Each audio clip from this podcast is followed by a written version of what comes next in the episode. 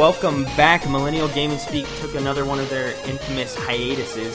Uh, we have been gone the past two weeks, I think, and we've missed a weeks. bunch of stuff in the gaming industry. So if you've been looking Two- for our show to be caught up with everything that's been going on, sorry about that. But just vacations here, a little bit of bad planning Yeah, there on our part. So To be fair, we did say one week we may not do it, depending on if you could find another that host is or true. not. And I did not find a host. I tried to ask one of my buddies, but it didn't. Just kind of fell through. Pan out. And then last week's episode was just our schedules were not meshing No, not at all. uh, for regular times and stuff. So But yeah, Um, we're back now. Uh, we're recording on a Monday night uh, around 10 o'clock on uh, August 24th. This is uh, episode 17 of Millennial Gaming Speak, if I didn't say that at the top of the show. I'm your host, Logan Moore. That other voice you heard over there is Max Roberts. Um, hello. but yeah, it's good to be back. We're going to, we always take these couple week breaks, it seems like, and we don't like doing that. So hopefully now we're back in school. The summer's over. We're going to get back into a little bit of a normal schedule now. Hopefully the show will be a little bit more consistent. Um, we'll see how it goes. Obviously, our schedules, like we said earlier, don't always mesh, but we're going to be as good as we can about getting shows out weekly. Um, but yeah, because we've missed what a good two two and a half weeks, two two weeks. we have then missed things like Gamescom, which is the second biggest con- gaming convention in the world. Uh, we've missed. What else did we miss? A couple little tidbits of news here and there. Uh, we're going to cover all of that uh, as the show goes on. And then later, we've got our two topics that we are going to, of course, always do every episode. Uh, and this week's is a little bit different because, well, not really different, but uh, Max Roberts, hotshot Max Roberts over there, who's writing the wikis for IGN, uh, got his hands on Until Dawn a little bit early. And he's been playing through that. Uh, Until Dawn releases tomorrow, uh, August 25th. And um, yes, it does. we're going to talk about that a little bit. Uh, I this is a game I've been on the fence about for a while now. I kind of want to pick Max's brain and hear his thoughts on it. So uh, if you're interested in Until Dawn, be sure to stick around for the topics later on uh, and see. We're gonna see what I'm, Max's I'm just I'm are. finally stoked to talk about it because like this morning I was I was like counting down because the embargo was lifted this morning at like 11 o'clock Eastern time, and I was just counting down until I could actually talk about it publicly because I really did enjoy the game, and you'll hear all about it later. But it's it's a treat. The one quick question I do have on that though is, um, so you do write the wikis for IGN or you help with them. Did you know that was coming in the mail because you sent me the picture of the game box and showed me that he'd get. I did it. I did know it was coming in the mail. Okay, I didn't know if you were just Um, like, "Hey, a package from IGN." Holy crap! Nope, until it was- dawn. Like I didn't know how that all shook down, but No, but the, the the weird thing is, is normally they've either sent me a code in the past, or I purchase the game and then just bill them for it. Uh, but I got the game a week early, so I was actually sent a review copy of the game. that's pretty cool. uh, so physically, so I have a physical copy of Until Dawn, which was kind of cool to get that package in the mail. But I did I did know it was coming that's that's cool. uh, in the mail. that's probably one of those games that they could be a little bit more free with their review copies on because it's not very open. So I doubt that they didn't. Actually, I don't know how review copies work for them. I'm, you know, I'm talking like I know, but uh, on the games where I'm gonna guess the wiki team on that one is probably pretty small. If I had to It's guess, just me. Is it just you? Okay, compared to Just something like Witcher, where it was a whole squad was- of people attacking it, wasn't it? To my knowledge, on Witcher, there was at least four people, and that's including me. But Okay. there very well could have been more. Yeah. Uh, that was a big. That was a doozy. Yeah. So I'm guessing they probably could have been a little bit more lenient with sending out the review copies for uh, Until Dawn, just because they knew you I were don't the know. only. I'm excited about it. It's really cool. Guy on the wiki, but yeah, that is awesome. That's probably a really cool feeling for you since you want to get into the industry and getting review copies and stuff like that. I remember I got one review copy when I used to write for a website, and I thought it was like the coolest thing ever. And it was just like a, a pretty- download code for an indie game, but it was still awesome. It's still It's pretty fun getting games a little bit early. It's a good feeling knowing that you don't have to spend your own money on it as le- as long as you write a couple will. sentences. I will say game. this though.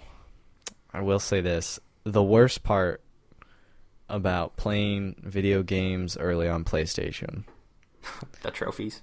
Woe is me. the trophies don't sync until the game comes out. And originally, I thought trophies weren't popping at all. Yeah. But since I'm recording the video, I shut off my notifications because I they don't want pops and I don't want invites and anything else to like pop up while I'm recording. Yeah. Um, but when I'd go, normally what I do to see the trophies I earned though while I'm recording is I just go to my trophy list and look at them. But since they weren't on the servers yet, it wouldn't sync properly. So I was unlocking trophies, unbeknownst to me. I just couldn't see them until Okay. today or last night. I think it was last night I could see my trophies finally. Well, that's good at least. Yeah. At least you don't so, have to replay the game in its entirety again to unlock everything. But Yeah, and the trophies are very interesting. They're fun. They're fun trophies. Okay. Like one one of them is to like kill all the girls but keep all the boys alive, and vice versa. so it's not just you know black and white, keep everyone alive and everyone dies. It's you have certain people you need to keep alive as well. It's kind of fun. That's interesting. Yeah, I'll pick your brain on that game a little bit later on in the show towards the end. But um so yeah, first things first diving into the news that I mentioned we had kind of missed a couple big stories here and there um, over the past couple weeks. First off, the thing I do want to touch on is Gamescom. Uh, that happened two weeks ago, the week that I tried to get somebody to record the show with me and I couldn't. Um, there were a couple big stories coming out of Gamescom. Um, I couldn't rem- really remember a lot of stuff that happened. Uh, essentially, there was a few showings of games that uh, we hadn't seen a whole lot of, especially by Microsoft and Xbox. Uh, we got our first really good look at Crackdown 3, which looks awesome. As a fan of Crackdown, it looks really, really fun. I'm excited to get my hands on that game. I think it comes out next year. Uh, we also saw Scalebound. Uh, we saw a little bit more of that from Platinum Games. Uh, Mafia 3, which we had already heard was rele- uh, going to be released. Uh, we got a little bit more info on that. Um, and what was the big news? Oh, Halo Wars 2 was announced, which is something that I know a lot of people Way think. out of the blue review, like reveal. Yeah, that was something that people thought they wouldn't ever get again because the studio that made Halo Wars originally is no longer in business, I'm pretty sure. Uh, I think they had to shut them down after Halo Wars 1 actually released. So um, I think some people from that team, though, went on to another studio where uh, Microsoft took some of them and folded them into a new studio. Uh, and that studio now is creating Halo Wars 2 for Xbox One, which is something that we didn't think we would ever see. Um, I wasn't the biggest fan of Halo Wars 1, but I'm not an RTS fan necessarily. But uh, this still kind of took me by surprise that this game was It- is coming at all. Halo Wars 1 was originally developed by Bungie, which now makes Destiny. Uh, but then there were two other studios, which probably were The, the, the studios you studio who about. used to make uh, the Age of Empires games, I forget their name. I'm pretty sure that's who it was. Ensemble Studios and then Robot Entertainment. Okay, okay, Ensemble Studios made Age of the Empires. okay, okay. They ceased operations in 2009, which is when Halo Wars Yep. was developed. That's what I thought. So that was cool. That was a cool reveal. Um, honestly, I don't remember a whole lot of from Gamescom. I wasn't following it too heavily. Um, that's all I. I mean, every all the info I just gave you guys was off the top of my head. It all happened two weeks ago. My brain's kind of fried. Um, that's all I can remember off the top of my head, and I know a lot of that stuff was Xbox. If you want, or if you haven't heard already, you, I'm sure you can go do a little bit of digging, find out more what happened at the show. But um, yeah, that was just my bad with not. I don't really have all the up to date info on what happened at Gamescom, so that's my fault. But um, honestly, like I didn't think there was anything earth shattering that really came out of the show. I didn't feel like that at least. Um, I I feel like you probably feel the same way, Max. yeah, um, I do. I there was a cool like Tomb Raider, uh, a new Tomb Raider demo. I watched that. That was Yeah, that cool was looking.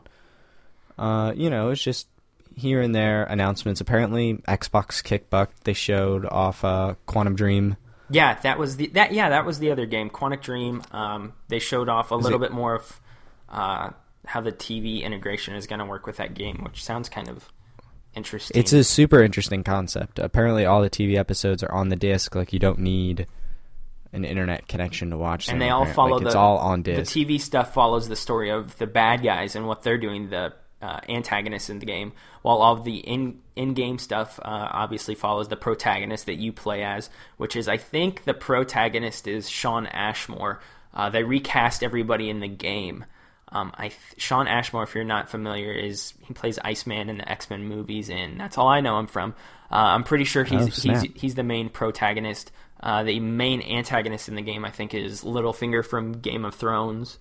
Ooh, So- Lord Baelish. Yeah, Lord Baelish.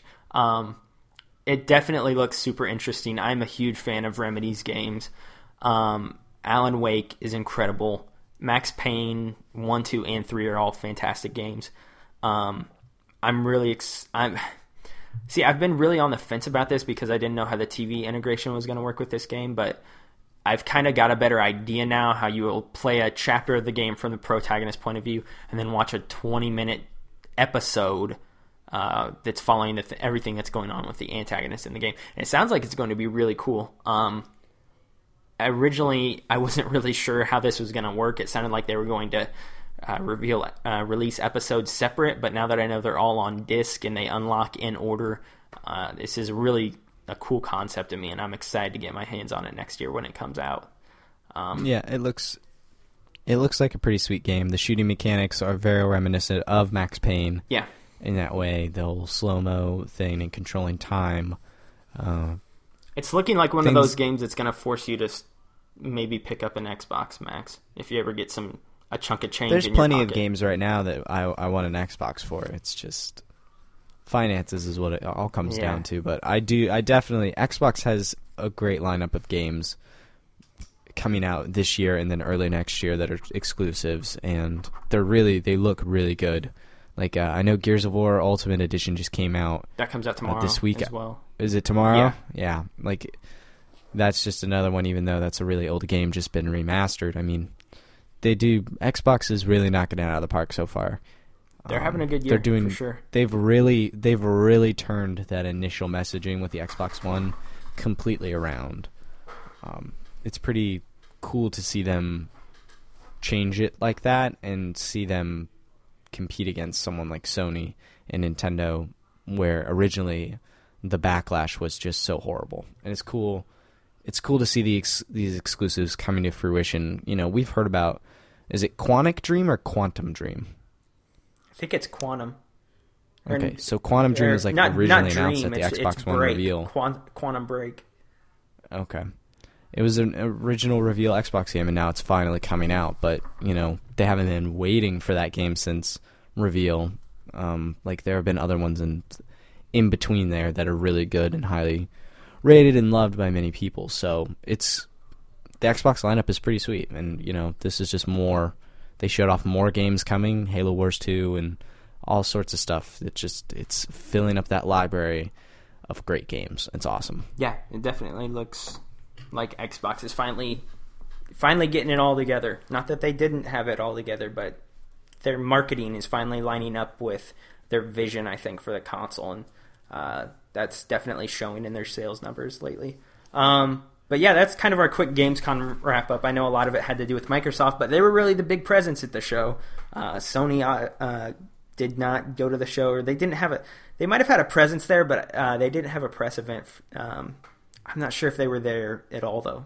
I don't. I don't think they were. They're saving everything for Paris Games Week. Yes, which is at the end of October. So that'll actually be interesting in seeing how big they go there. Plus, oh, plus, I don't know. I'm actually glad we brought that up because I don't know if we talked about this. Speaking of Sony, PlayStation Experience is coming back. It's happening, I think, the first weekend in December in San Francisco this year. Um, I'm actually, yeah, I actually just remembered that off the top of my head right now. But yeah, PlayStation Experience, the big event last year where they showed off uh, Uncharted 4 gameplay for the first time, kind of turned out to be their second biggest press event of the year outside of E3. Um, they they are doing that again this year in San Francisco, first weekend of December. So I'm sure. I'm sure we will see hands-on with, like the public will have an opportunity to play Uncharted Four hands-on. yeah, I wouldn't be surprised if there's Until Dawn. Uh, sorry, not Until Dawn. Um, the Last Guardian. possibly that would be. I that would be not be surprised to see a div- an update on that. Yeah, Um, that would be some place where I think we might get a release date for Last Guardian. But um, yeah, because it's solely PlayStation. Like they're controlling the message directly. So yeah, you know, the whole media's eyes are on them, and that's the that's like the best place to announce your big exclusive that people have been waiting years for to finally come out. Yeah. Like the release date for it. So Yeah, definitely, that be because an you know excellent spot. everybody who's there and who's watching that and is a fan fan of uh, PlayStation in particular. So yeah, that's definitely a good place to plug their um, their PlayStation specific branded games. Um, but yeah, I'm glad I remembered that. I actually looked to buy tickets to that as soon as they went on sale, and I realized I couldn't afford another trip back to San Francisco. Even though plane tickets are a lot cheaper if you buy them five months in advance, I just I don't know. I could definitely afford the trip, but I don't think I want to spend the money on it. So maybe another year PlayStation experience. Maybe another year. Um, our last uh, little, well, not our last. We've got a bunch of other news stories here. Um, one little quick other tidbit of news that I wanted to drop in though in this segment. Uh, Rainbow Six Siege did get pushed back last week. It was originally slated to come out October 13th. Its new release date is December 1st, which means it is now overlapping with Just Cause 3 on December 1st. Max, those couple weeks there from the end of October to the first or second week of December are going to be awful because at the end at the end of October, Why awful?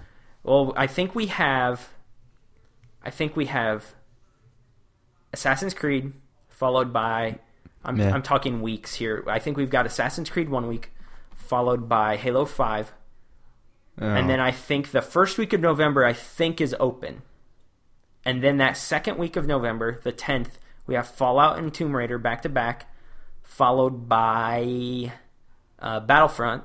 The next week is Thanksgiving, so I don't think anything comes out. Then the week after that now will be Just Cause and Rainbow Six Siege, and then the week after that is the new Hitman game. So hur- hooray for that! So Holy cow! Why are you trying to? I think I predicted Why are you that. trying to kill me now? I, I don't know. That's so overwhelming. It is. I think I predicted that Rainbow Six Siege would get pushed back a couple episodes ago when we had our uh, predictions for we did which we did talk about it, and I think I think Rainbow Six needed it because early reports were saying the game uh, didn't wasn't very fleshed out, and it didn't like there were a lot of technical issues, and like the alpha and beta weren't shaping up to look very good. The beta is still is next month. I think September 24th. is the beta not even out yet? The beta is not out yet. No, the beta is next month. So that's still on track though. That didn't get delayed. I'm really it like it's Rainbow Six is really coming out quickly for a Ubisoft game. I always feel like we wait forever for Ubisoft games, except for obviously Assassin's Creed since that's annualized. Um, but they tend to have a track record of announcing games and then the game's not coming out for a good two years, if not more. Um, right. so I'm honestly surprised with how quickly they've announced Rainbow Six, and within, I mean, 16 to 18 months, the game's going to be out.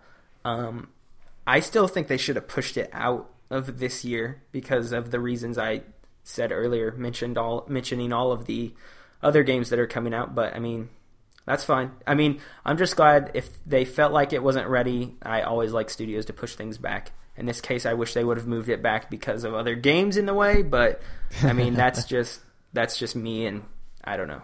Ubisoft, There's selfish reasons. yeah, selfish gamer reasons, which I don't think is anything to Your wallet would probably also appreciate it. Yeah, probably, definitely.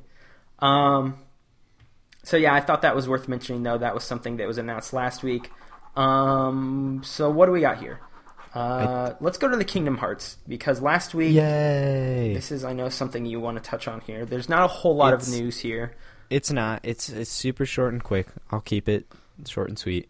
Uh, D23 Expo was last week, I believe. Yeah, last No. last weekend. Yeah, Okay, last weekend, and they had a short blip about Kingdom Hearts uh, three there, and they announced that Big Hero Six would be a world in the game, and that like the darkness would take over an evil version of the robot Baymax, and Sora would be like. There's some concept art like Sora riding on Baymax as they fly to fight the evil one. Uh, it all looked very cool the the really sweet thing about this, besides it being you know this new animated film that's in this game now, it's showing their dedication to having new worlds in this game. It's not just having a couple so far; they seem to be pretty fleshing it out very well. Um, there was the Tangled world they announced initially. Uh, there's a whole new portion of Hercules, which has been in many previous games, but it's Mount Olympus now. So it's you know they're these are new, rich, and detailed environments, and this Big Hero Six one can only be just as cool. It also shows that they're touching the more modern 3D animated films. Like they're they're not just sticking to old Disney Yeah. films; they're Yeah, doing new definitely. properties and stuff.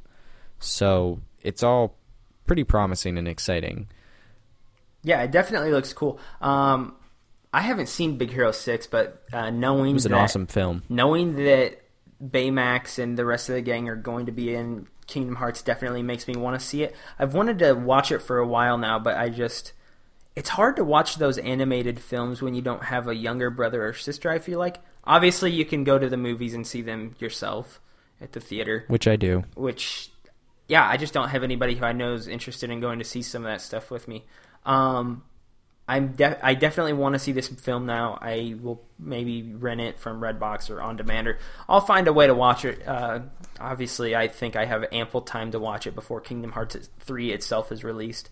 But uh, it's definitely probably have at least another decade. yeah, probably, give or take. Um, but yeah, I'm definitely interested in watching this movie now, and I definitely think that it's a great idea for them to add this.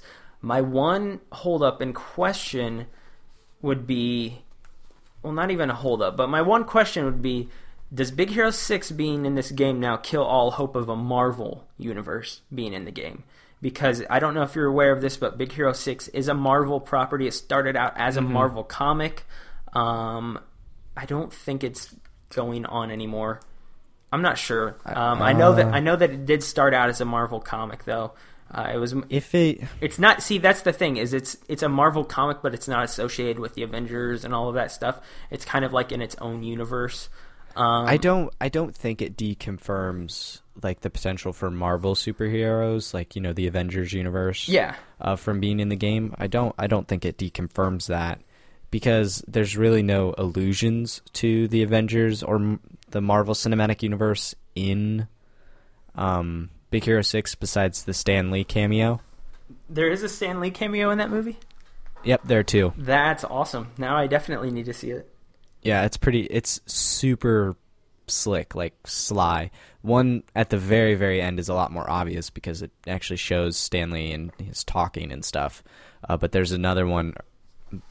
I'd say about a third of the way in the film that like you you just gotta like catch it with your eye really quick. It's not they don't point it out or drag it out. That's that's It's- that's really cool. And Yeah, so I, I don't think it deconfirms the possibility of a, a Marvel uh, world in that game because Disney didn't show it off in any way tied to that universe. So I think the two could stay separate in the game. I definitely think so too, but I'm hoping that that's not their internal thinking, if you know what I mean. Like, I'm hoping that they're making the game and they're like, well, let's include some sort of Marvel property since Disney has the rights to that now. They're like, well, let's just go with Big Hero 6 because that probably fits the best. Which, in reality, the Marvel superhero stuff, I don't think it would mesh with Kingdom Hearts very well at all. That doesn't Nope. mean I don't want it, though. Um, as a big Marvel Comics fan, I would love that even though I don't think it'll work. I seeing Donald and Goofy fight alongside Spider-Man would be really, really weird. Um, It would be pretty but it would out of normal, it- out of place. It would be cool though, and I'm going to hold out hope for it. Um, I still think the Star Wars possibility is way more likely. Um, I I think that fits perfectly. Star Wars makes a little more sense. I, I, I think it works so well, and I can already envision it in my head. I, I think it would be in the same vein of how Tron was in Kingdom Hearts 2. I mean, on a on a surface level, you can't understand how or why Tron is in that game, but then once you play it, you, you're you kind of you're like, okay, this this feels right, even though it probably shouldn't. Um, and, they they see they do a very good job of taking Disney property and Final Fantasy properties that really shouldn't be meshing together and make them fit very well. Pirates Uh, of the that's some- Caribbean was another good example, I think, too, because they made that feel from pretty. Kingdom Hearts 2. yeah, they made that feel that on the surface level as well didn't sound right to me, but once I saw it, it it worked more than I thought it would. So Yeah. I They do- I think they know what It's an doing. excellent they do an excellent job of meshing all you know two different completely different properties uh, together very well. So, So- it's one of the selling points of the franchise. So final thing here, you might have mentioned this earlier, uh, but how many how many worlds do we know of in this game now? So we've got Big Hero Six and we have Tangled. Did you say something about Hercules? There's a Hercules world. Okay. that was confirmed. Yeah, because the Titans or whatever we saw that in one of the original- Twilight, Twilight Town. Twilight Town is in it again. So there's four confirmed. Is that it? The Tangled one is the one I still think will be odd. I can't remember if Frozen was confirmed or not. I don't think it's not. Frozen isn't confirmed. I would have rem- I would have remembered that one, but people are saying it might as well be because they can't imagine them making this game and not adding Disney's biggest blockbuster movie of the past. Well, it's the their biggest movie of all time, isn't it? Best Money wise, yeah. Money wise, yeah. I mean, obviously that accounts for inflation. in the animated film but- department, yeah. Um, but yeah, Frozen. People are saying that they can't see a way that Frozen isn't incorporated into the game somehow. So Yeah. So so far, just four confirmed. yeah. And then a bunch of and then people have been doing digging into some other stuff and trying to look at Sora's uh, special moves he has. Like I saw one person say something like um, each of the Keyblade moves that you unlock in the game has to deal with a specific world, and then so they and then there's a way. In one of the trailers, we saw Sora transform his Keyblade into like two guns, and people Yeah, took that that's- as like, oh crud, that means there is going to be a Star Wars world because blasters and Han Solo or something like that. So people are reading into way more than I think they should be at this point. But um, quite the overstretch. there's a lot of theories at this point. So Yeah, the what the transformations of the Keyblades are uh, do relate to the worlds, and then there's like these power ups that relate to old Disney rides and stuff. yeah, So really, who knows what it is yet, and we'll just have to wait till we're closer Yeah. for I was gonna say, concrete things. But like, as you said, We've we're had- so far out that who the heck knows anything at this and there point. we've even had a topic on the show like what worlds we'd want in Kingdom Hearts and stuff. So there's still plenty of time for speculation and confirmation and new properties. You know, like there's um, Inside Out just came out from Pixar. There's also The Good Dinosaur coming out this November. That very well could be in there, like a dinosaur world. You know, totally could be. Oh, dude, what if they lined it up with like, what if it came out near the time Incredibles two comes out, which was also Uh, announced last week the Yeah, Disney- but Incredibles two, I think, is farther out than It Kingdom Hearts three. Really? I do. When's I so Incredibles two is probably 2017, 2018.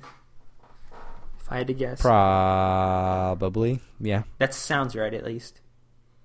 Makes sense. like- Kingdom Hearts could be that far out, but who who knows? Oh, it, with it Square could Enix, be like that far out, but with Square Enix, I it's think hard to I tell. do think it is a 2016, 2017 game. I'm leaning. I'm leaning there too, but Lord, who knows at this point?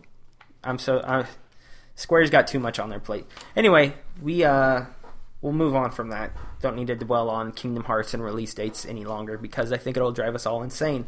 Um, th- we've got two other stories here. One of them is more recent. Uh, actually, was happened today. Today. Uh, Nintendo came out with a bit of news. They announced the re- release dates for a bunch of new things, including Star Fox Zero, which now has a release date of uh, November November uh, 20th. November twentieth. So slot that in there right behind Battlefront and uh, Fallout and Tomb Raider and all that stuff.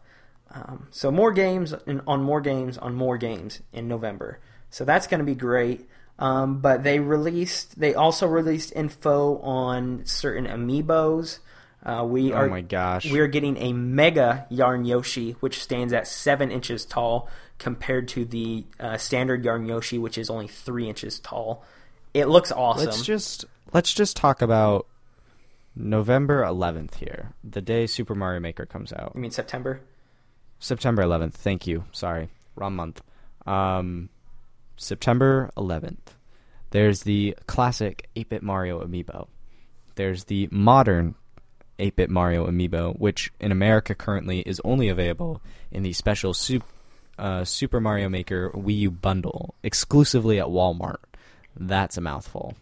Ah, Then shoot! I might have to pick that up. No, it, it Im- import it. Don't pay three hundred dollars. It's three hundred dollars. It's a Wii U bundle. Oh, it's a Like, Wii U bundle. I thought it was. Just, I thought it was just Yeah. the game and the amiibo, kind of like the Mario Party was. Nope, they don't have they don't have that bundle in America yet. Okay, then no. Then there is Zero Suit Samus, which does not so far have a retailer. yeah, which is so. This is going to be what wave? I think this is wave five B. five B. Yes. Okay. So Then Bowser Jr., which is a Toys R Us. yes, Toys R Us Exclusive. exclusive. Doctor Dr. Mario, Mario, is the Target, Target. exclusive.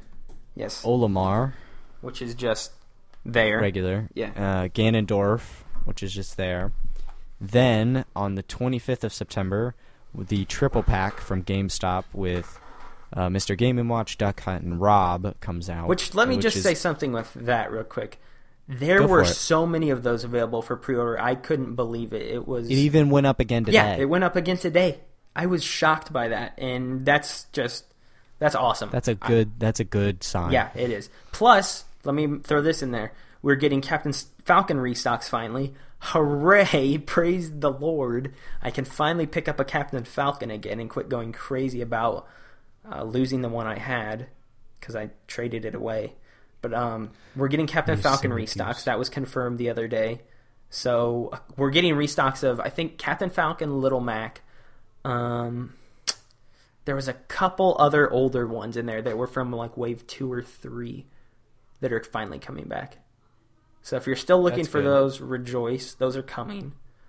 Um, Finally, uh, a couple weeks later, in October, the Yarn Yoshis make their debut along with Yoshi's Woolly World. I imported one of those. I think I mentioned that on the show. Yeah. Super adorable, super soft, and then like you said, there's a mega one, like a giant Yarn which Yoshi coming out later as well. A month later on November fifteenth. Yeah. And then there are other amiibos. I'm, I won't go into detail, but there's the Mii Fighters, Mewtwo, Falco. All that stuff's been confirmed.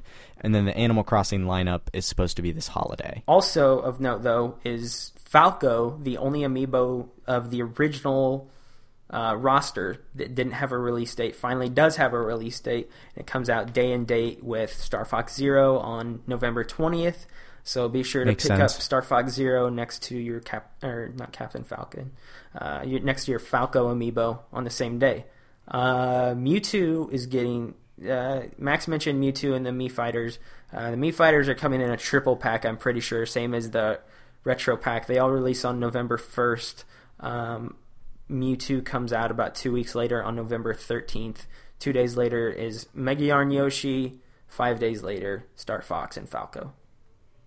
So yeah, Yeah. Then- it's a, it's Nintendo's filling out their full lineup. Uh, we've also got of amiibos. yeah, of amiibos. Well, we also did And get then- release dates today for we didn't. I don't think we mentioned it, but Chibi Robo Ziplash comes out uh, October 9th. the ninth. Uh, and you and an amiibo does come with that game. So again with amiibo.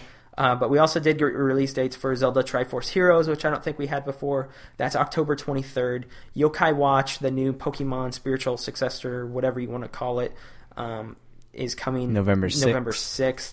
Uh, Xenoblade Chronicles X, which I'm pretty sure we already had a release date for, is on uh, December 4th. And then we still do not have release dates for the Amiibo Festival game or uh, the Mario Tennis game on Wii U that is coming at the end of this Yeah. year. They just they just say holiday, which I mean, I would hope they come before Christmas, but we'll see. I, I mean, you think they have to, but I mean, those two games, those two games are ones that I think you can push back, um, especially Mario Tennis. I think you can push that back maybe into June, uh, not June, January or February of the following year.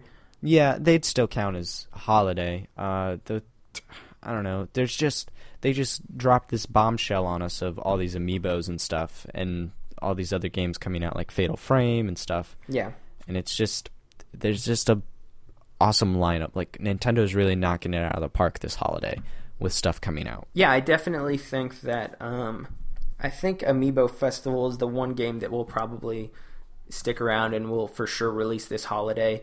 Um, especially since they've got a good eight to twelve amiibo slated to come out with exclusive compatibility for that game alone. Uh, all the different Animal Crossing amiibo. So I think that game for sure is going to stay within the window of holiday. Uh, Mario. Oh Ten- my gosh. Mario Tennis. They- we'll see about. They showed off those KK Slider amiibos. They did. I just, uh, it's I I think I'm out, and then they pull me back in. you just you can't get away from these darn things. I know. You're telling me. You're telling me. I, I've got the. I I've know got the you're the one with the full of them. problem. So yeah, I've got the serious issues here. Um, but yeah, so that was good on Nintendo to um, show off all those release dates today. Um, get a little bit better idea of what their fall lineup and their holiday lineup is looking like. Um, and especially for someone like me who's really anal about the amiibos and when those are releasing and what store I need to camp out in front of the day that they're released. Um, I'm happy to know when they're all coming and now can start planning my plan of attack, I guess. I don't know. Yeah, like you, you'll be able to, you'll know what you need to have by when Yeah. and for where, and like you can again do a legendary day where you get the entire wave in one day. I Which probably is, will do that. I'm already thinking of it. I'll hit up It's I'll hit up Target in the morning, still morning. mind-blowing. I'll, I'll hit up Target in the morning, pick up Dr. Mario because I have that day off school, the day they all release. So the well, eleventh. Well, yeah, it's a Friday. I don't have class on Fridays, so I'll swing by, pick up my Dr. Mario, run over to Greenwood, pick up my uh, Bowser Jr., and then yeah, happy, happy. Gosh, you're so good. You're so good at hunting them down. I know. Luckily, they've actually been releasing a decent amount of them lately, so I don't have to cry myself to sleep. But I did get lucky with Lucina and Robin, though. And I need to import a Dark Pit because that's going to drive me insane at this point as well. Go ahead, import him. I probably will very soon. So, you, ladies and gentlemen, our last news story of the week is not really news per se, but is more of opinion and type news that has come out of the industry. Um, reviews. A review for a very large game, one of the year's biggest, is finally upon us. Um, Metal Gear Solid 5, the Phantom Pain reviews went live last night, and Max, the all of the internet outlets, the game reviewing websites, whatever, the industry kind of was set on fire last night by this game because it is receiving perfect scores across the board. I know IGN and Game, GameSpot each gave it a perfect 10. Uh, Game Informer gave it a 9.25. Um, a couple other sites gave it 5 out of 5s and perfect scores as well. Basically, this game is blowing up, and we've talked about Metal Gear a lot on this show because of the whole ordeal surrounding uh, Kojima and Konami. I still hate saying those two names back to back because I always want to say Kojimi and Kon. I don't know. Kojama? Kojama, I guess that would be it. Kojima? Ko, ko, Kojama? Kojama, Pajamas? pajamas, bananas and Pajamas. pajamas are walking down the stairs. I don't know that. Bananas and pajamas, they're going in pairs. I don't know. I, I nope, nope. You've That's it. That's an old. That's an old creepy show from my childhood about bananas wearing pajamas, and it was for little kids, but it was more just really demented than anything. you. Ba- let's let's reel it back in. I was gonna say, let's get away from bananas and pajamas. Normally, I like to kind of take the show off the rails, but I don't even want to take us to that dark corner today. Um, but yeah, Metal Gear Solid Five. The reviews hit. Everybody says it's incredible. Everybody says it's one of the defining games of this generation of consoles so far, if not of the past ten to fifteen years. Um, It's just it's so people are saying it's the best Metal Gear. Um, It sounds like thing- hands down the best Metal Gear gameplay without question, for sure. yep. Every, Which everybody has It said basically that. Go ahead. it's it's supposed to take Ground Zeroes' gameplay of this open world potential for Metal Gear and actually implement the open world part of it. Um, because Ground Zeroes kind of I feel like is torn between um, something like the tanker from Metal Gear Solid Two, Yeah. a restricted area with uh, specific missions, but it tries to implement that open world part instead of a linear uh, path to take. You know, you need to enter through here, and then you need to work your way down to the basement. Yeah. Um, and those two didn't mesh quite as well. And it also, it also took elements from Peace Walker, but left out some of the more vital ones like GMP and the Fulton system. Uh, so it just, it tr- it was limited because they had to basically chop it off and make something to sell, and so that's the fault on the game part. And if I'm there. if I'm if I'm I might be incorrect here.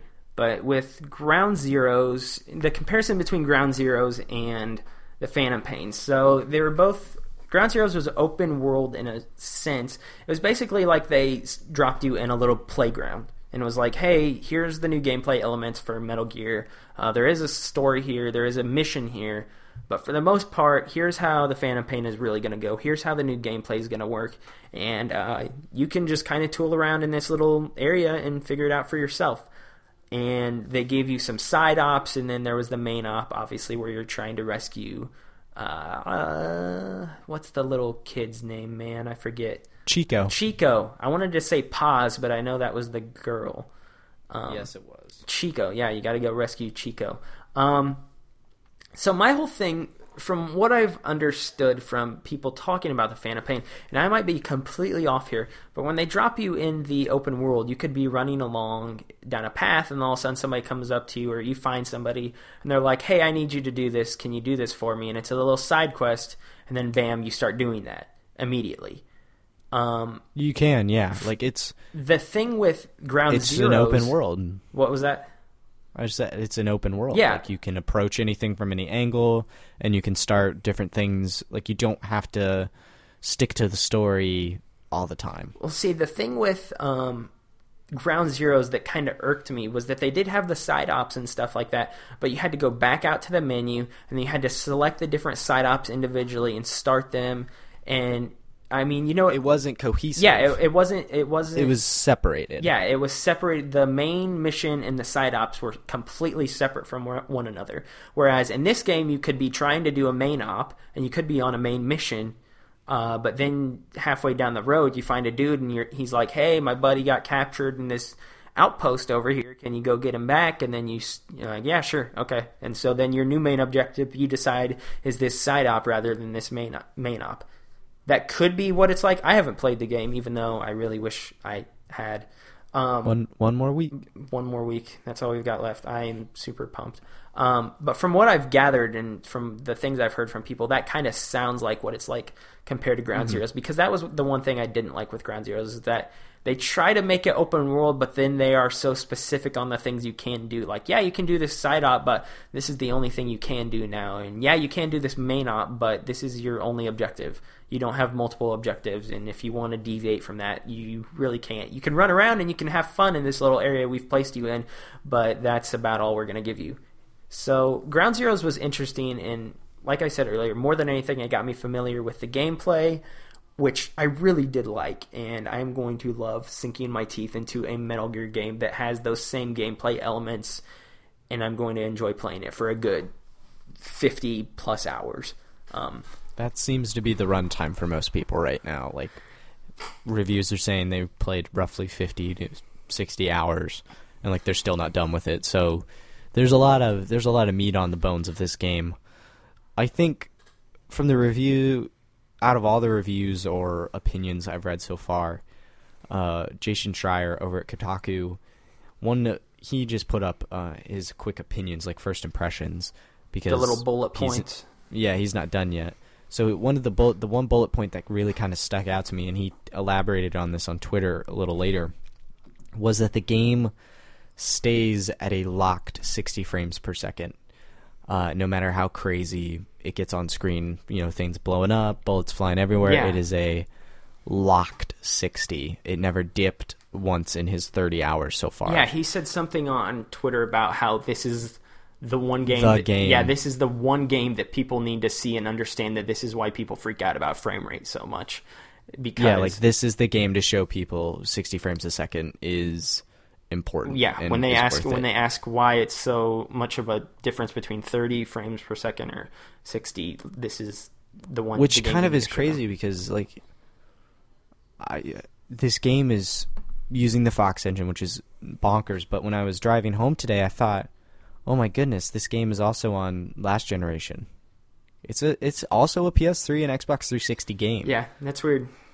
I, And it's fitting all of this content on there. See, I don't I'm inter- obviously I'm- I don't I'm interested though with those older versions, like on the 360. How many discs is it? Because you know it's going to be multiple discs. Um, Oh, it has to be. And then on the PS3, I'm wondering, I'm wondering how that how that'll run. How big that install is? Yeah, I mean, things like that. Because I mean, yeah, it is on the last gen systems, but boy, it's Yeah, the last gen system. Like, I don't think the last gen systems will be a lock sixty. yeah. I, just, I don't. I, think I don't. I don't think they will either. I don't think it'll be able to But happen. that those game that game is still supposed to be massive. You know, Afghanistan and Africa are supposed to be very large areas. That's what I've heard. And then there's the whole mother base operation where you can build this base and expand it, And, run around and it's it. supposed to be huge as well. Like, I just it's it's blowing my mind that a game like that is running in some capacity on the previous generation systems, and it's not limited content. You know, it's not just a splice of what you could have if you were on P- a next generation, current gen, so PS4, Xbox One, or PC. so It is the full Metal Gear experience. It may not, I mean, it will not look as pretty, but the entire game is there, and that is really cool to see. I'm guessing it'll probably be a Grand Theft Auto 5 type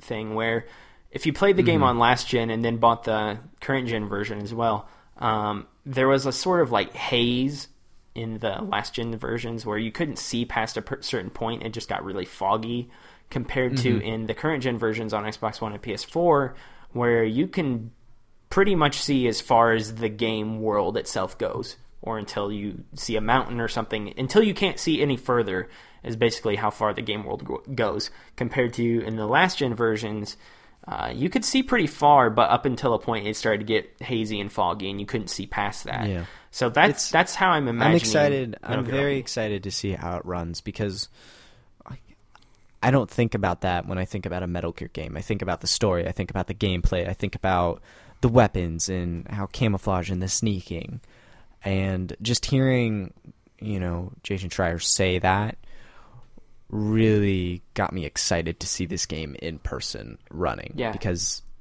you know, like uh, Jason Schreier also mentioned, you know, like The Witcher. The Witcher is a gorgeous game, and it runs. It runs at a. I think it's 1080. Is it 1080 I don't- I don't- PS4? It might but be. It's not Uh, See, I play I play it on I play it on Xbox One, and I know it doesn't.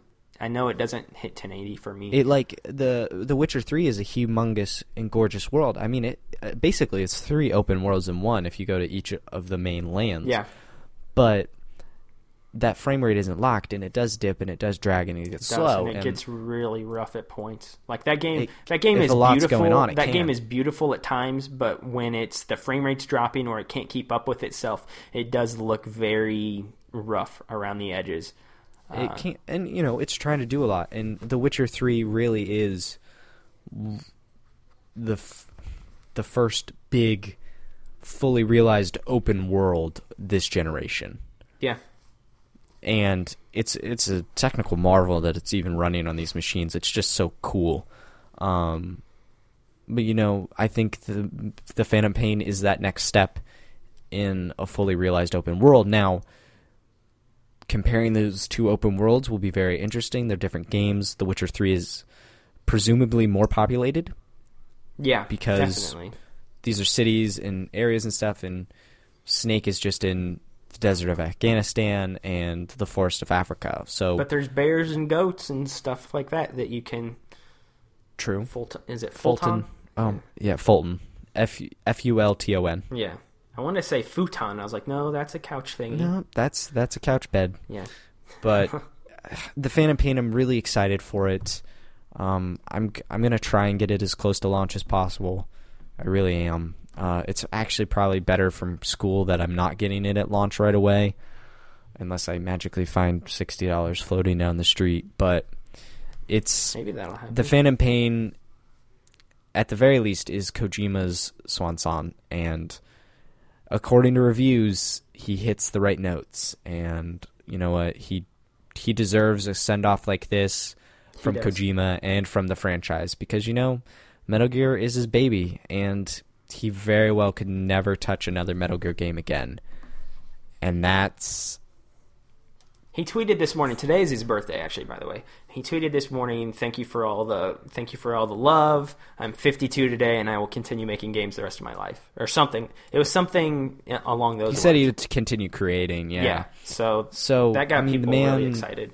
Whether it's Metal Gear or not, his he's going to continue making games after this whole Fallout situation with Konami is over. So Yeah, and that so and that's I'm- great.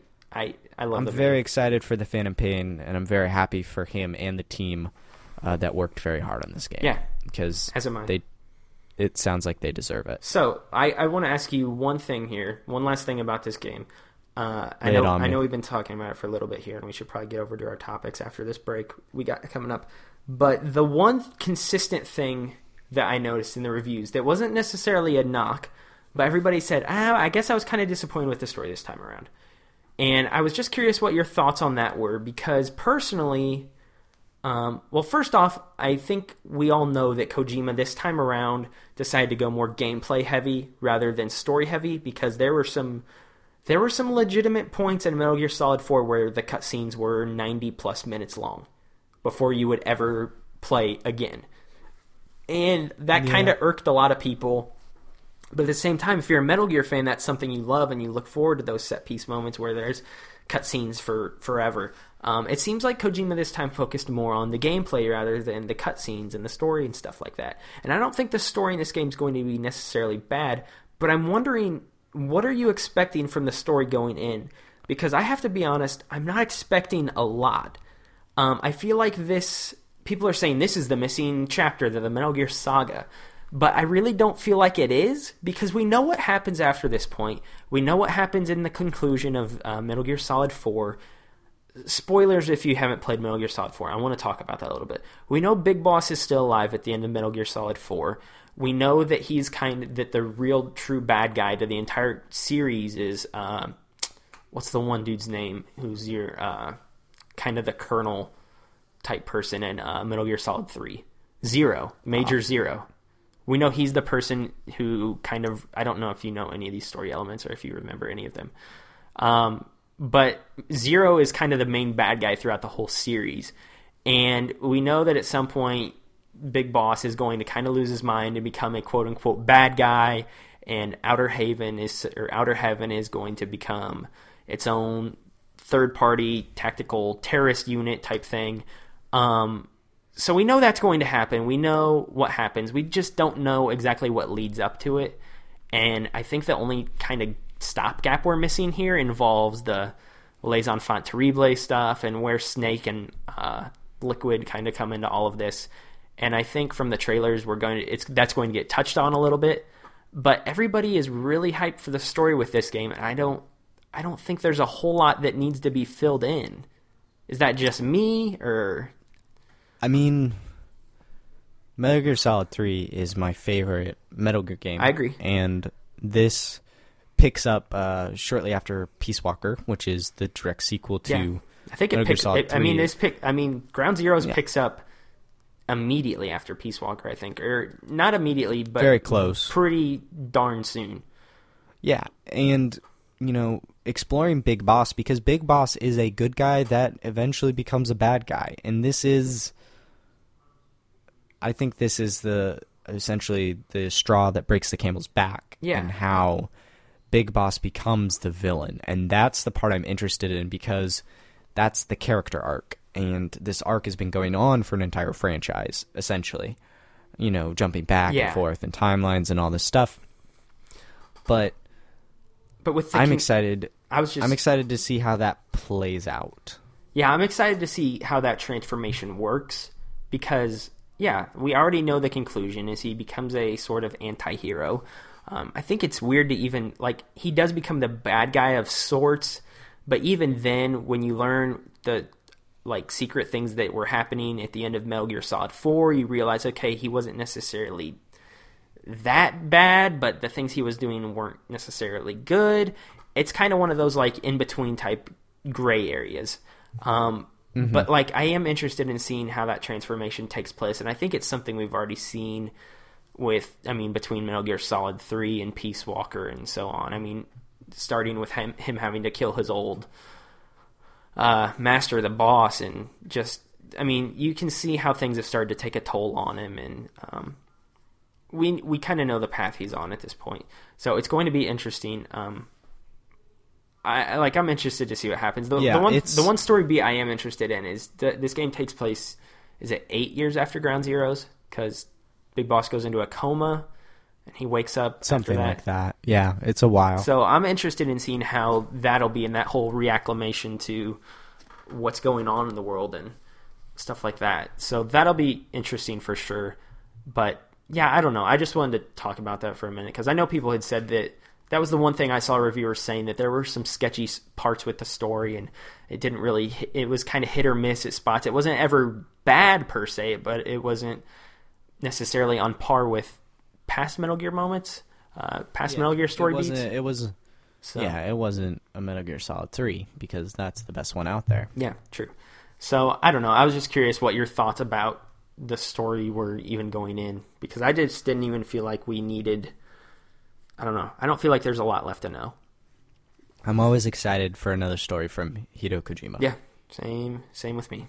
But um, so that's it. We got a week until Metal Gear. Hopefully, we can just all finally shut up and play the game because it's supposed to be incredible at this point, and we can quit talking about the Konami and the Kojima fallout that has been discussed for months. Um, but yeah, with that, we're we're done with the I guess news you would say, even though some of that wasn't all news. Um, but we're going to come back right here in just a moment with our topics, talk about Until Dawn, and then I've got something that kind of deals with Metal Gear and Witcher and just games that have come out this year that I want to talk about. So be sure to come right back and listen to that in a minute, and we will break down our topics.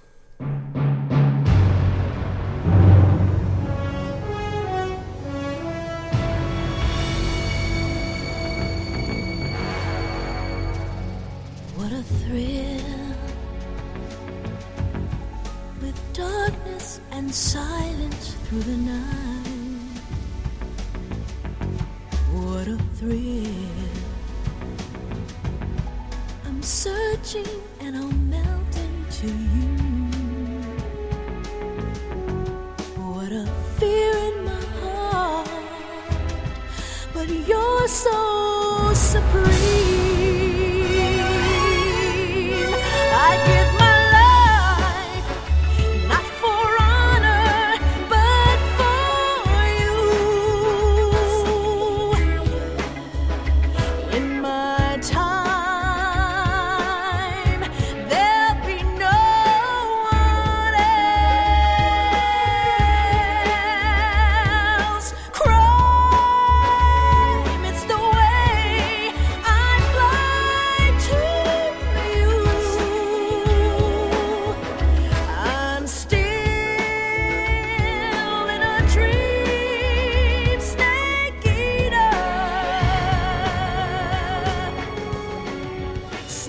Welcome back to Millennial Gaming Speak, everybody. Um, so this is the segment of our show, like I mentioned earlier, where we do topics every week. So if you're new to the show, me and Max each bring a topic, and we usually talk it out. And so this week, um, I said at the top of the show, um, Max has played Until Dawn recently, and I think this is a Da-da-da. I think this is a game that I know a lot of people who are on the fence about this one. Um, Max, you were kind of on the fence about this one yourself. You said you definitely wanted to pick it up, but I think a lot of people within the industry themselves and uh, gamers especially didn't really know how to feel about it because it. I mean, overall, it looked fun. It's a, basically a horror story version of horror movie version of Heavy Rain, but I still just didn't know because I don't know. I mean, you can screw up those linear based story games. I mean, a good example would be Beyond Two Souls. So I have a lot of questions about this, but first off, give us your overall take on the game and what you think about it. And did you enjoy it? And should people pick it up? And um, is it worth the sixty dollar admission price? Let me lay it down for you. Do just I that. absolutely enjoyed every second playing the game, and I'm still enjoying it when I go back and make different decisions, and I'm finding different things and all this stuff. Um, the game, the best thing about this game is that it's totally aware of what it is and what it's trying to be, and it doesn't try to be anything more, uh, and it gives it its all. It's eight teenagers in a lodge on a mountain a year after two of their friends disappeared in the same place. Like it's the, each teenager is the perfect stereotype. You know, you've got the the the super hot girl who's like dating the class president. You've got the geek. You've got this you know stand up girl. You've got the smart, the super brainiac person. Like everyone fits these roles perfectly. And then and then Supermassive Games who developed the game just lays on this thick layer of high school drama of boyfriends and girlfriends and you know pranks and all this stuff that's just kind of caked right there on top of it. Yeah. So it's it's perfect stereotypes and it it's cheesy in a way, but it's not ever like annoying or it fails at that stereotype or tries to um give a message on that stereotype about how it should change or any of this. It embraces that that B horror. So it knows it's trying to be a horror movie, basically, and it doesn't deviate from that. So, nope. So I mean, so And that's that's good to hear at least because I mean, seeing the demos of the game, you definitely thought like, wow, this kind of looks like a hokey slasher film, and, And that's knowing that's what it is. knowing that that's exactly what it's going for, that's awesome. Because I think one thing with horror movies that I don't enjoy is when they try to be super serious and then they come off as just being lame instead. I think it's good when uh, the movies and in this case the game is a little bit more self-aware of what it is and what it's trying to do. And the whole time you're like okay this is pretty this is pretty hokey but in a good way. I mean is i mean that's basically what this game sounds like. Am i right? You are absolutely right. It it embraces it. It's got these cool story threads about um you know, the like the different the killer and the disappearance and all this stuff. And it's really it's a a quality game in like horror story. And where another thing it excels at is the the decision system, the butterfly effect, so to speak. It's really good at uh, even the small decisions do impact the story later on in a bigger way, which is kind of surprising. Like I, that was the big thing I doubted uh, was how big these small decisions would impact things later on yeah and it's really it really works well. And the cool thing about the game is uh, it's one save file. You can't have multiple save files going on. And for someone writing the guide, that sounds like a pain in the butt. But what happens when you beat the game is it opens up a chapter select, and you can go back and just change things in chapters. That's cool. and that works really well. And it also has this menu where it's like it's the butterfly effect, and it literally shows each choice and then the consequences of that choice laid out as you progress through the game. So you can literally see, oh, because I decided to, you know, do this in the beginning of the game, this is what happened at the end because of that. And it's cool to see those. Whoops, I dropped some tweezers that I was using. I was fiddling around with. Yeah, I have tweezers on my desk. I was fiddling with them, fidgeting. fiddling Anyway, Fiddling fid, fid, fid, fidgeling. Anyway, so okay so I lost my train of thought, I'll- but it, I'll- it knows what it's doing. It balances it very well. I'll get you. Let me let me ask you a couple more questions here. So, would you put it. it. up there with Heavy Rain in terms of because Heavy Rain to me is like an absolute masterpiece of a game, and Heavy Rain touched on way more serious subject matter and was going for the drama approach. Knowing that this is kind of trying to be the hokey horror film, would you put it on an equal level with hor- uh, with Heavy Rain? Like, well, yeah, like you kind of just said, Heavy Rain is totally a drama. It's about a serial killer. It's very, it's super serious. You know, Jason. Jason. Jason. Jason. Yeah. So Press X to scream Jason.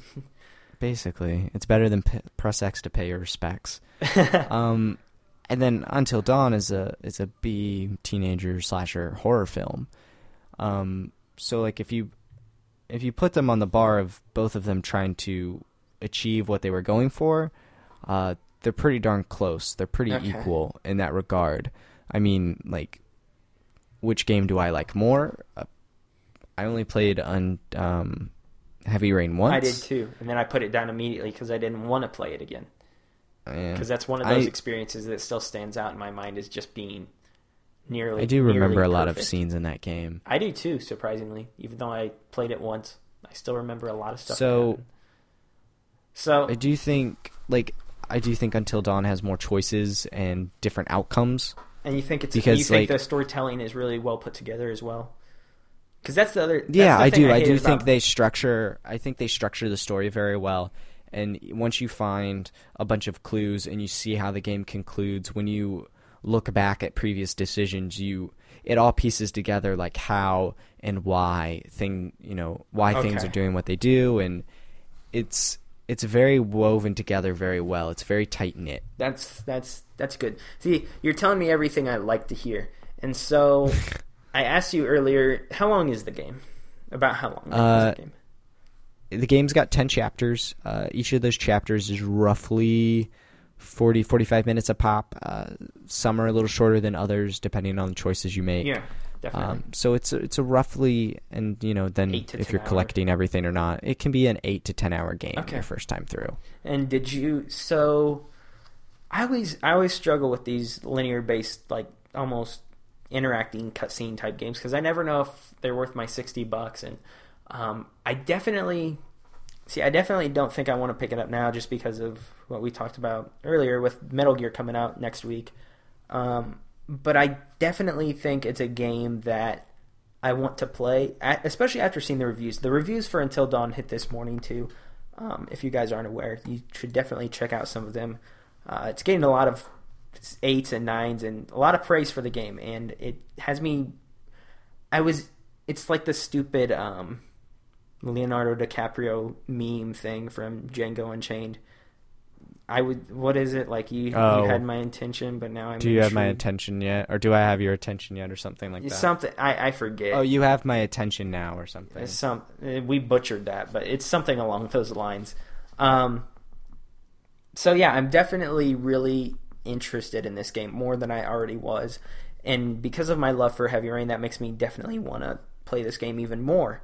Um, I'm just trying to decide when to pick it up now, and I'd rather Sooner rather than later. I would rather do it sooner rather than later.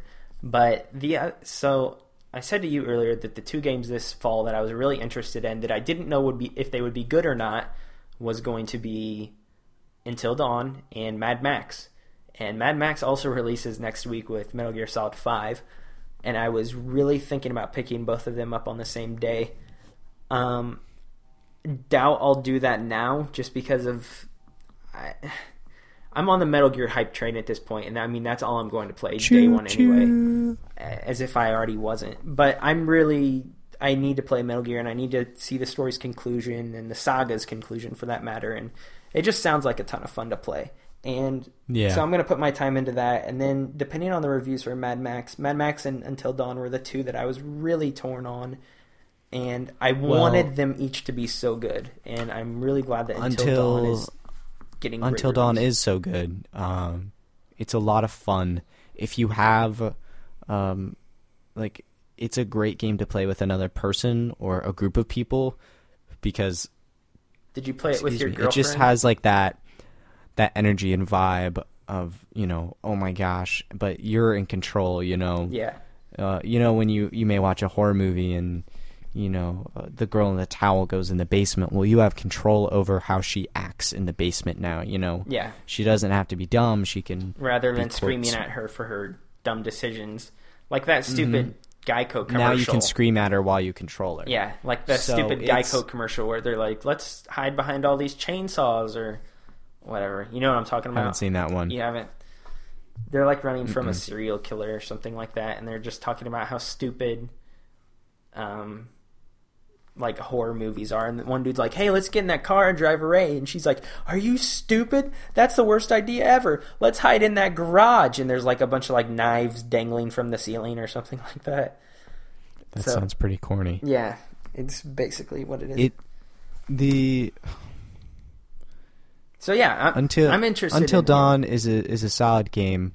The butterfly effect system works really well. It does entice you to play uh, multiple times, and you can play multiple times because it's it's it's hokey enough where it works, and you are super curious about how the outcomes. Like uh, today, I was making a list of uh, how to kill uh, the different teenagers, like which scenarios I had to put them in to kill them That's pretty. the set pieces work really well. The locations are creepy and spooky, and the way the story unfolds is uh, it does pretty well for itself. Okay. It's it's a s- pretty solid game, especially if you like those choice and consequence games. which Uh, I do, and I think a lot of people mhm. do at this point, seeing the success of all of the Telltale stuff and the Yeah. Quantic Dream stuff. So um, I've got a bunch more questions about it, but I don't think I want to ask them. I think at this point, I just want to play it, and it's out tomorrow, should. as we mentioned earlier. Comes out, or August 25th. yeah, or should be out today. So if you're listening to this day of release, it's out. Go buy it if you want to. Um, It's most certainly a win. Exclusive to PS4. It sounds fun, yeah, and yeah, and that's the other thing. That is their one of their exclusives for this fall season. So it's good to hear that it's doing well. Hopefully, it continues to do well the next couple months. Um, I felt like I feel like there's been no marketing for it, so I'm hoping it does. It does. I'm hoping it does fairly well at retail. So we'll see. I might pick it up. I might rent it. It'll. I'll have you to should decide. most definitely play it and let me know how it ends for you. I'll play it at some point, but I don't know if I'll purchase it per se.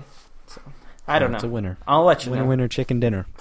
So, um, Logan. switching to my topic this week, Yeah, Max, because your topic is a big secret. It's not you a wouldn't tell me what it was about. it's not a secret. I just wanted to save it for right now. So, um, Lay it on me. we don't keep things much secret heading into the show anymore. Um, so my topic this week, and something that has really kind of annoyed me with the gaming community as a whole. Um, going back to the Metal Gear Solid Five reviews last night. So the reviews hit about eight o'clock Eastern time, something around there. And um, I'm in a couple Facebook groups um, for gaming type stuff, and I get to see what other people say and interact with them and stuff like that. And as soon as it came out, everybody was like, "Heck yeah, man! I knew this game would be awesome. Metal Gear Solid Five for Game of the Year." But they were also saying things like, um, yeah, take that Witcher 3. You're nothing compared to Metal Gear Solid. And, ha, I knew Witcher 3 would be a joke compared to this game. Haha. like, specifically, people were bashing on Witcher 3, I guess, because that had been the Game of the Year frontrunner up until this point. And I, I just don't understand. So I don't even. I guess my question overall is what is up with this type of attitude and this fervor from the gaming community where it's like they're trying to stick it to the other games like ha the one i got behind is better than this one because a person with an opinion said it was i mean i just i, I, I don't get i don't get this culture in the gaming community where It's like people were It's this flame war mentality. I don't you know. understand it because I've been I've get, I've been going back to Witcher 3 for instance, just using that game for instance, and I've been enjoying the heck out of it. Like I want to try to get in an hour or so tonight before I have to go to bed. But I'm really enjoying going back to Witcher, and that is really one of the best games this year. When Metal Gear Solid 5 comes out next week, I'm not going to go take a giant dump on Witcher 3 because that was still a game I enjoy thoroughly enjoyed this year. So what is up with this mentality of this game has to be game of the year because it's the game I want to be game of the year the most, and I'm going to campaign for and champion this game. And I just don't understand the mentality of people on the internet or in the gaming community It's at all. A lot of it. And it was- a lot of it is bandwagon. yeah, You know, people jump on this bandwagon, uh, and people don't think logically on the internet. For Witcher and Phantom Pain, although both open world games are entirely different. Um, they're both great for Witcher Three is set in a fantasy world with monsters, elves, dwarves, magic, all this stuff. The quest and the story in there is completely different than tactical espionage uh, action. You know, sneaking around, extracting people from situations using guns, futuristic technology. Yeah. like the two are just completely different. But because this industry is so passionate and we have game of the year and stuff like these things are compared just like Oscars. Yeah. And you know what? Fallout's going to come out in November, right? Um, yes, November 10th. Okay, yeah, that's another open world game, but entirely different setting, even more than the Phantom Pain, and most certainly different than The Witcher 3. Yeah. You know, these, they're entirely different, yet they encompass the same mechanics in this open world thing. And I guess, you know, it's just kind of like people have a tough time agreeing to disagree. Uh, like my game of the year last year was Shovel Knight, and a lot of people had different games of the years. Uh, right now, uh, like Batman Arkham Knight, I think is a masterpiece. Like it's a wonderful and fantastic game, and I th- it's currently my game of the year. Um, you know, even more so than The Witcher. And and you could even say Yeah. that Batman's an open world game because all of Gotham is you know open yeah, to you at a certain point in the game. world game. So you know what? It's I just don't understand why. there's a long it's a long way to go for people to realize it's okay to disagree with someone. Well, not even. It's not even about the disagreeing. It's about the fact that Metal Gear Solid getting fantastic reviews doesn't make my enjoyment with Witcher Three any less. You know what I mean? Like in the end, you know who wins all of this? Me, because I'm a gamer and I played both and I enjoyed both and I've had a great time with both games. That doesn't mean that. I mean, I, I just and I, and I keep going back to Witcher because I, I that was the game that people were just bashing on last night. A- At least in the group that I'm involved in, um, in one of the Facebook groups I saw, I I more just kind of sulk through the or not sulk. I just kind of stalk people and just look at the things they're saying rather than really pitching in my two cents. But last night was a night where I was really kind of throwing my opinion out there. I'm like, why does this matter? Why does it matter that? Um, why does it matter that Metal Gear Solid 5 is getting better reviews by some sites than compared to Witcher 3? And why does that automatically make it a better game? Because for one, you haven't played Metal Gear Solid yet.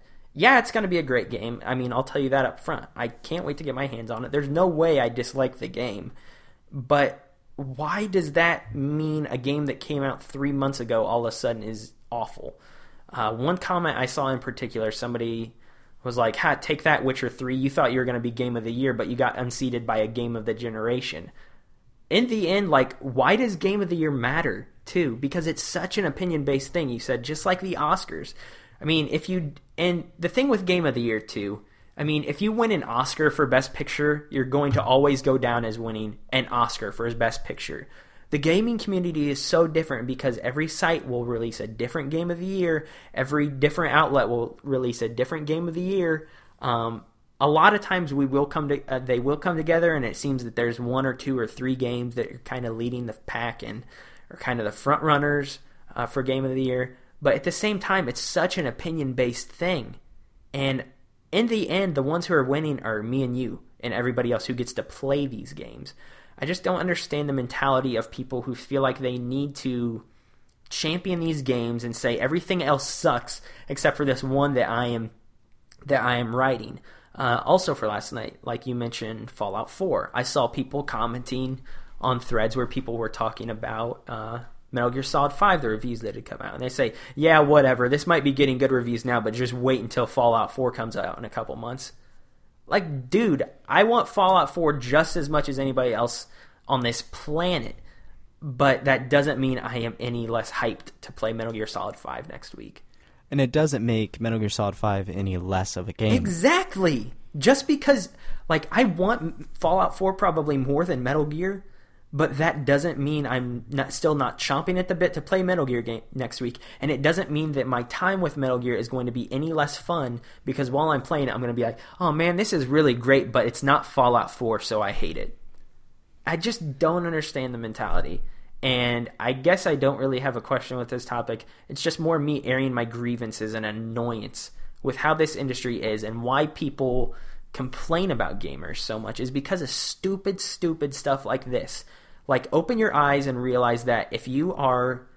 the other thing about those those three ga- these three games we've been talking about between Fallout, Witcher, and Metal Gear Solid, which and even Batman for that matter, which seem to be um, the ones that are going to be front runner for game of the year come into the year, they're all multi-platform.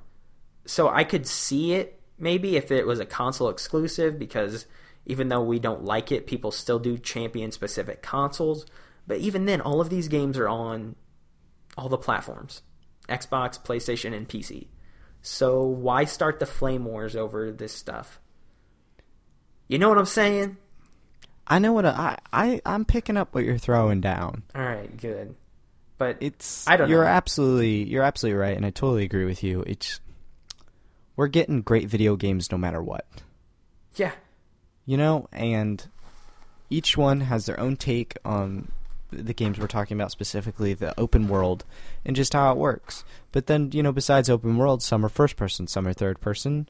Uh, some you know have RPG elements, others don't. You know, it's like a game is a game, and if you have fun with it, that's the important thing. yeah, exactly. There have, there have been plenty of games in the past that I love dearly that other people don't love as much. Um, like the order.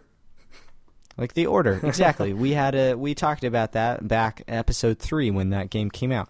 I totally enjoyed the order 1886 and logan did not.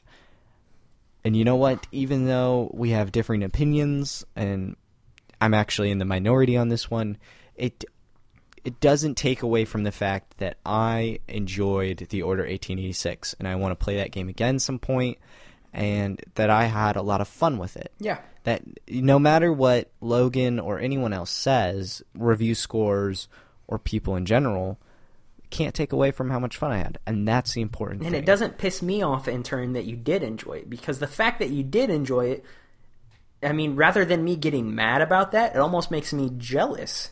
Like I wish I could have enjoyed that game to the extent you did, because because I mean, you spent five hours not having fun while I spent. I, Five I spent hours five having a great hours saying, "Ugh, let's get through this and get the platinum trophy," rather than five hours of, "Wow, this is actually a ton of fun." And so, like, I wish I could have enjoyed it to the extent that you did, but I just didn't.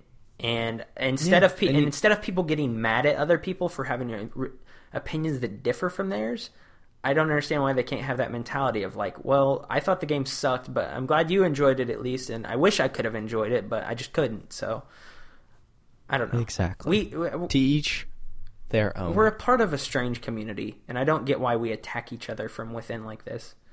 The internet as a whole kind of sucks with this, but um, yeah, I just don't get it. I feel like games are one of the only mediums that really do this. Even with movies, I feel like people can say, "Oh, I hated that movie," and other people can say, "Oh, I liked it," and they just kind of like they're okay with that.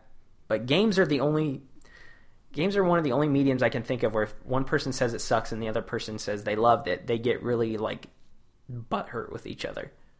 So it's odd, and I, I, I guess kind of the last thing I wanted to say here that I kind of mentioned before, like what's up with the hype for Game of the Year? Max, top of your head, tell me, tell me which game won most of the Game of the Year awards for 2006. 2006. Yeah, exactly. You don't remember that, do you? No, I remember 2012 You remember 2012? What was it? Journey. Was it? See, Journey, and see that was the year it was so up for interpretation too, wasn't it? Because that was also the year of The Walking Dead. That, the Walking Dead, and those were the two big games that led the pack. There was really no AAA titles.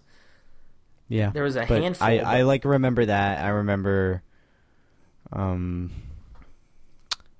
was it the year before? That was Galaxy Two. See, I don't, I did, I just look back at the years, and I'm more curious as a whole. Like, okay, what games did we get this year? Okay, this year we got Mario Galaxy, Fallout Three, Fable Two. I, I don't know if any of these games came out in the same year. I'm just picking off games off the top of my head. Uh, but wow, we got a bunch of good games that year. Wow, 2008 was a really good year for gaming. Rather than thinking, yeah, back in 2008, Fallout 3 was the game that ruled the gaming industry that year. That was the only game I played. It's- that was the best game. Everything else sucked in in comparison to it. Like, It's very rare to have a game in recent memory stand out like that. Obviously, history has shown, you know, like if you look back at Super Mario 64, that defined the 3D platformer, and that game forever goes down in history as that. You know, and so obviously that stands out, but more recently in more recent history, things get a little fuzzy and it comes down more to preference as the industry has evolved.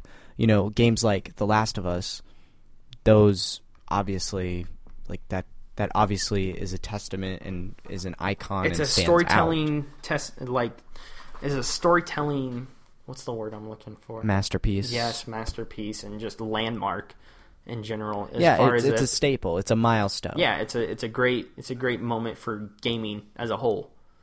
mm-hmm. So and th- so far i don't think this generation specifically there's been that game yet where it's clearly definitive And- because i mean if you look at reviews altogether i mean the witcher 3 it was defines next generation and now we're looking at metal gear solid 5 and people are saying it's game of the generation material i mean the generation just started let's let's slow our rolls here a little bit and just enjoy the games and not start putting them on pedestals that we don't know if they belong there or not because Uncharted 4 is not out yet, guys. So I mean, that's the Clearly, thing. There's a lot a- of. This is going to be one of those years where it just comes down to preference. There will be a lot of people who will enjoy It's most certainly is the year of the open world. Yeah, well, then you even got things like Battlefront coming up, which are multiplayer focused, but the game looks great. It looks like a ton of fun. And I'm sure there's going to be people who are sinking more hours into that than anything else that's come out this year. I mean, it's just it's just a year for eh, of diver of not diversion of just difference in games. Um, Witcher Three was the big open world fantasy RPG earlier this year. Metal Gear is going to be the action game. Uh, Fallout's going to be once again a role playing game, but a more of a first person shooter type role playing game. Um, you've just got so many different games that are coming out this year, so many different game genres that are having great releases in those genres. And so I don't see how you can full heartedly say that this game is better than any other game when we're getting so much parity with the type of games that are coming out. So I don't know. I don't know. We don't have to dive into it anymore, but I, that was just something last night. I'm glad. was I'm really, glad you got that off your chest. yeah, it was just something that was really bugging me last night, and I just wanted to go smack some people in the head and tell them, "Stupid! Don't you realize that you can play Witcher Three, Metal Gear Solid Five, and Fallout Four, and love them all? And yeah, you, I'm sure you might have a favorite when it's all said and done, and I'm sure I will too. Like at the end of the year, I'll probably say, oh, "My favorite game of the year was this," but that doesn't mean that I then hate everything else by comparison because I enjoy different games for different reasons. There's a reason I don't just play Legend of Zelda Ocarina of Time, Metal Gear Solid 3, and Pokemon Silver all the time. Those are just some of the games off the top of my head that I think are the best ever. There's a reason I just don't play those. I want to I want to kind of stick my feet in stick my want to try feet. different things. I want to dip my toes in a bunch of different games and try them out and see how I'm, I enjoy them. So, so yeah, that's my little soapbox it. rant for the week that I kind of wanted to get off my chest and scream out on this podcast and see what your I'm thoughts glad. were. So, I'm glad you could do that. and so, and if you're listening to me out there and you're one of those dopes who's always typing on the message boards or in the Facebook comments or in the gaming threads and you're championing certain games or and saying everything besides game A sucks, stop it because you're the one who sucks. Let's clean up this freaking community and try to be a little bit more excellent to each other, as Bill and Ted would say. Uh, So, with that, that is episode 17 for Millennial Gaming Speak this week. I hope you have enjoyed the show. Oh, shoot, how do I do this Indian rundown? I kind of forget. Oh, if you want to email us with any questions, comments, concerns, or constructive criticism, feel free to reach out to us at mgspodcast at gmail.com.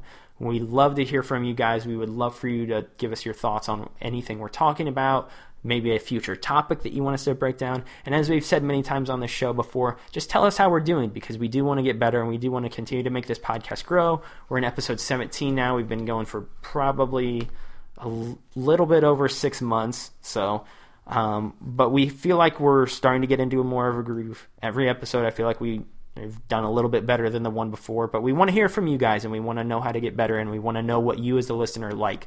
So please email us at uh, mgspodcast at gmail.com. Uh, you can also follow the show on Twitter at MGS Podcast, and you can follow Max and myself as well on Twitter. Max is at Max the White. I am at Moreman12. And is that all of our housekeeping things that we do every week? I can't remember. that that is everything on the housekeeping. Awesome. Couldn't remember. It's been two weeks. I couldn't actually remember. I pulled that out of my brain. It's like riding a bicycle. It is like riding a bicycle. Episode 17 episodes in, so I would hope that we kind of know everything at this point.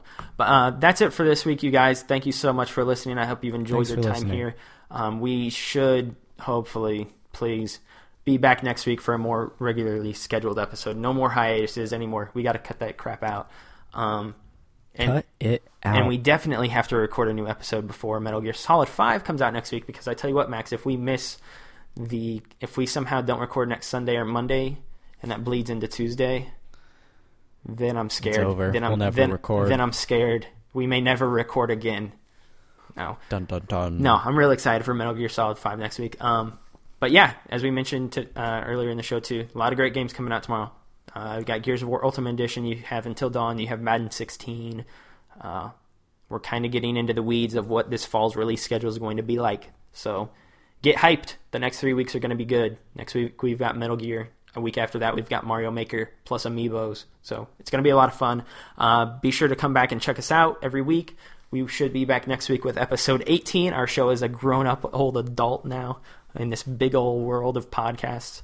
Um, so, yeah, be sure to come back next week for episode 18. Max, anything you'd like to say to the beautiful people? Nothing to the beautiful people except that they are beautiful. Oh, beautiful people, you're beautiful because Max has said so. So, anyway, thanks a lot, you guys. Thanks for listening. Have a good week, and we will see you back here next week. Same bat time, same bat podcast channel. Adios.